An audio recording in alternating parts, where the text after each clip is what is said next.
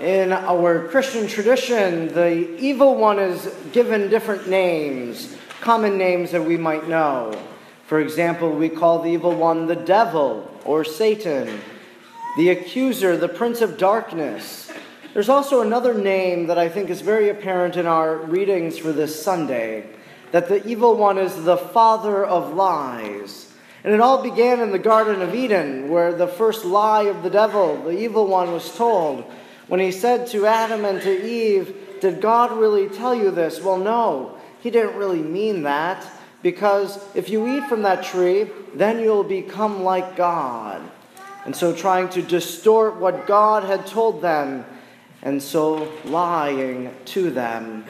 And we also see it in, very clearly in our gospel today that the father of lies is again at work as he's tempting Jesus, Jesus who is God. And as he tempts Jesus, sometimes he distorts the scriptures, he twists them just a little bit, hoping to catch Jesus up. And so, what is it, though, about this father of lies that he says in our gospel? And who is this Jesus, then, this God that he's tempting?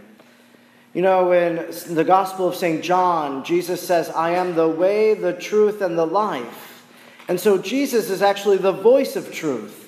In our gospel, we hear one voice of deception, but we also hear the voice of truth responding to that voice of deception. But what if we were to take the words that the evil one speaks and to place them on the lips of Jesus himself? What would they mean then? The tempter first approaches Jesus and says, If you're the Son of God, command that these stones become loaves of bread. In our own lives, we have stones. Uh, the prophet Ezekiel says that our hearts sometimes have become like stones. And so we ask God to transform the stoniness of our life, maybe the stones of failure, of misunderstanding and hurt, to transform them, that which is not the greatest, to transform them into something good.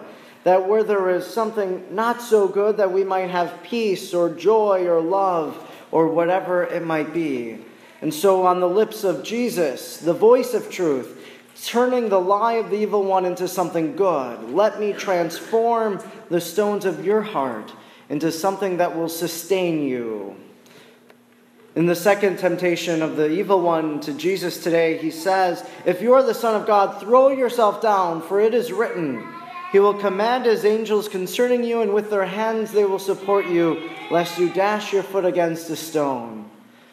This is the voice of the evil one, but the voice of truth would say, Take that leap of faith. Don't be afraid, whatever it is that God might be asking you to do, but rather take that leap, and if you fall, I will catch you. The loving arms of God will embrace you if you are to fall. Thirdly, in this last temptation of the evil one, he says, um, he showed him the kingdoms of the world and all their magnificence and said, All these I shall give you if you fall down, prostrate, and worship me. The voice of truth would take that lie of the evil one and say, Don't worship evil, but rather worship that which is good. And that's what we do every Sunday as we come together for Mass. That we come together to worship God, that we literally at times fall down on our knees to worship God. During this Lenten season, we did that in a very particular way at the beginning of Mass during the Confiteor as we made our confession of sin, falling down in a sense to worship the very mercy of God that we receive. But we also do it during the Eucharistic prayer as we fall down and worship the God who becomes visible on the altar for us. And so to fall down and to worship and to adore God alone we can take the lies of the evil one and look for the truth that Jesus would say to us. In our own lives, we will experience temptation day in and day out, the temptation to do something that isn't the best, that, as Matthew Kelly says, that we won't become the best version of ourselves. But if we listen to the voice of truth rather than the voice of deception, well, then we will become the better person. We'll become closer to God. So, whatever temptation you might face in the days and weeks ahead, you'll hear the lie of the evil one. But then look for what Jesus is trying to say. What would the voice of truth say? And listen to that voice.